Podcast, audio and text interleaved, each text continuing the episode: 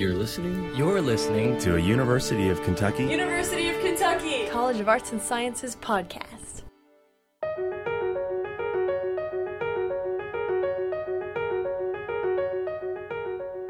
John Brown is a UK Arts and Sciences alumnus who has retired from a 23 year career with the FBI.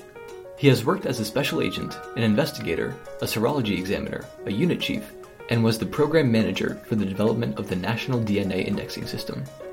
In this podcast, Brown talks about his time with the Bureau and the development of DNA criminology. He also talks about how his study of chemistry at UK played a major role in his development as an investigator. having reflected on my education over the past 30 or 40 years, one of the things that I came to realize was my studies in math and the hard sciences. I'm talking about chemistry and physics. What those disciplines really do is they teach you how to reason, uh, how to take a set of facts and with those facts draw conclusions that hold if you have built a good solid foundation. So they teach that thinking.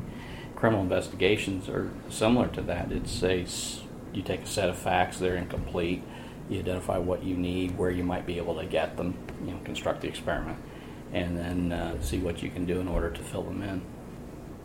Brown joined the FBI in 1980 and while working in New York City was assigned to be trained as a laboratory serology examiner. So I was transferred to FBI headquarters in Washington, D.C., which is where the FBI laboratory was at that time.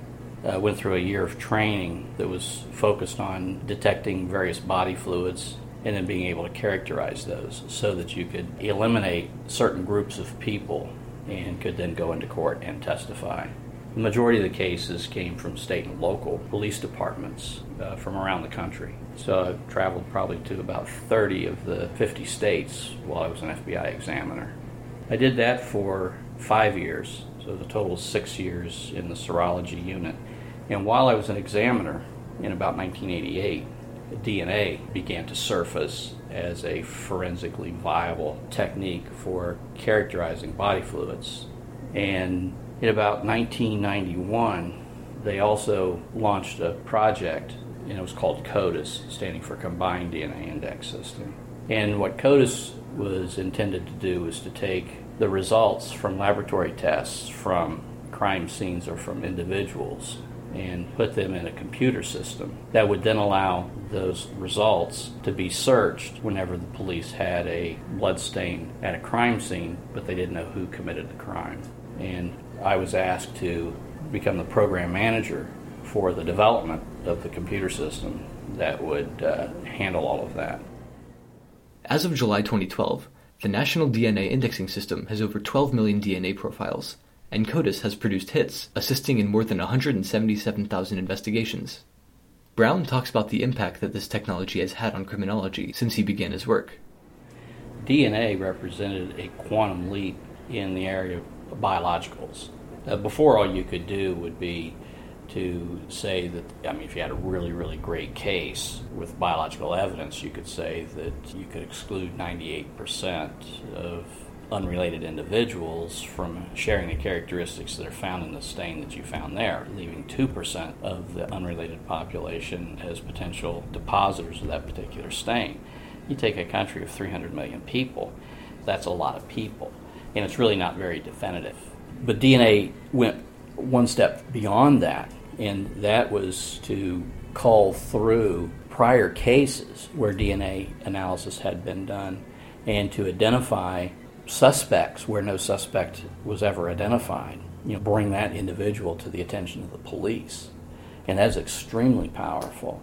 And even in the very early days, before we had any databases set up, one of the aspects of it was to develop an algorithm that would be used to take all of the DNA results that we had in a database and compare that to a particular DNA result to see if we could get any matches. And that algorithm was distributed to 12 laboratories that had agreed to participate with the FBI in the development of CODIS. Uh, these were state and local laboratories around the country. And they began using this algorithm.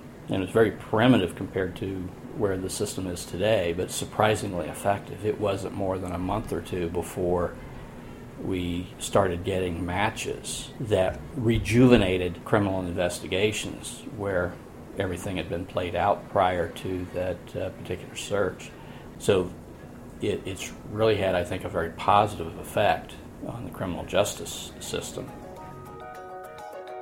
Thanks for listening, and thanks to the College of Arts and Sciences for making this podcast possible.